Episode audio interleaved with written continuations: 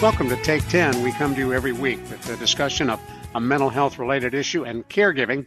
I'm Ron Aaron, along with our co host, Carol Zernial. Carol's executive director of the WellMed Charitable Foundation.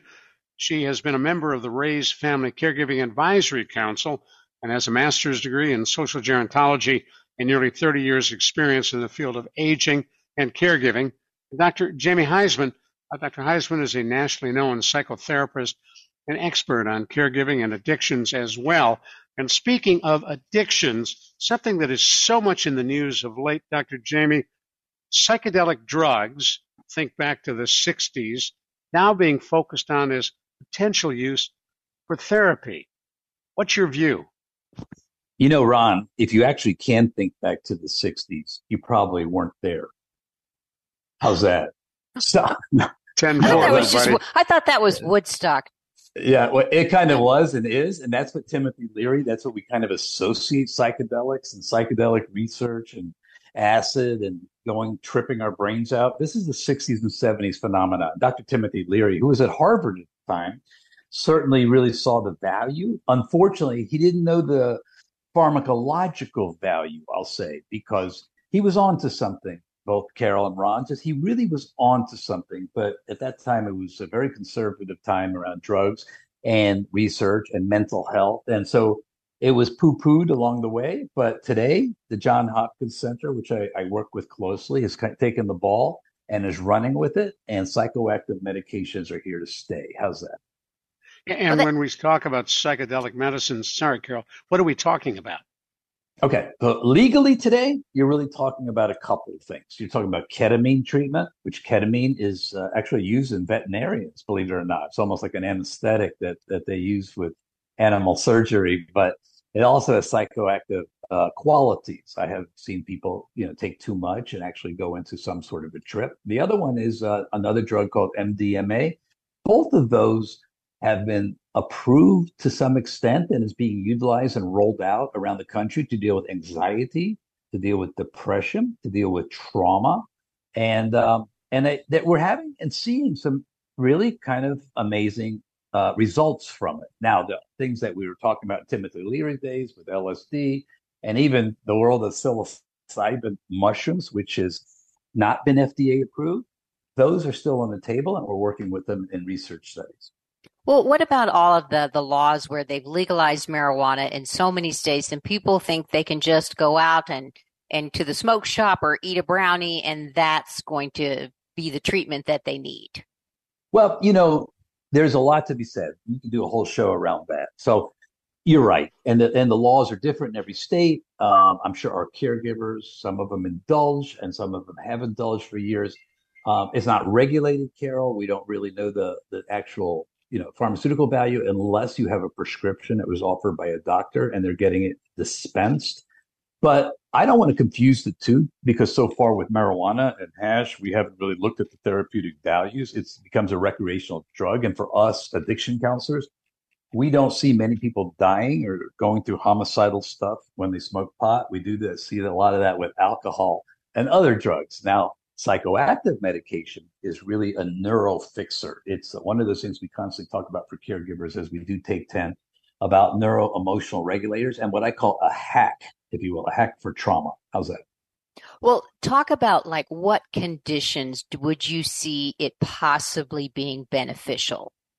Well, I made a referral just last night, actually. Um, a patient of mine, he is very, very, he's 71 years old, low energy has tried uh, SSRIs, SS, uh, uh, SSRIs for the most part, which is our antidepressant, a form for depression, anxiety, has not found a lot of sort of good results with him and wanted to try something else. So I sent him to a, a ketamine wellness center, which I have had pretty darn good success of both doctors, professionals, and others going to, and actually working well with their depression, with their anxiety, and OCD, believe it or not. But we're using it more and more for trauma, and it is for treatment resistant issues. So we normally have tried other sort of interventions, but I think more and more we're going to see that the psychedelics research will say we're going to have to jump right to it eventually. I want to jump on something you just said. Speaking of jumping right to it, uh, you said ketamine trauma center. Mm-hmm. Uh, I, I didn't know there were such things. Can you self refer? No, you really, well, you cannot. No. And it's usually done actually by uh, anesthesiologists or anesthetic nurses today.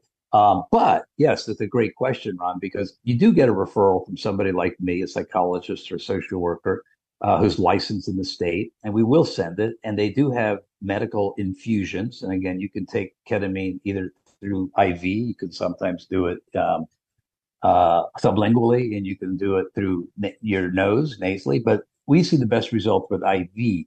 Ketamine wellness clinics are popping up in a lot of places, but I really do caution our caregivers that if you do go that route, make sure they do have strong behavioral support. Make sure there are groups around there. Make sure you have a dial in call, let's say to a coach online.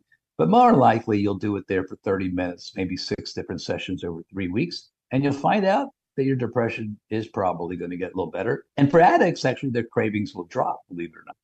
Now, stay with us. I want to remind folks who may have just joined us, you're listening to Take 10. I'm Ron Aaron, along with our co-host Carol Zernial and Dr. Jamie Huysman. We're talking about psychedelic drugs and more and more attention being paid to using them for therapeutic treatment. Uh, you mentioned ketamine, which, as you said, veterinarians use as an anesthetic in dogs in surgeries.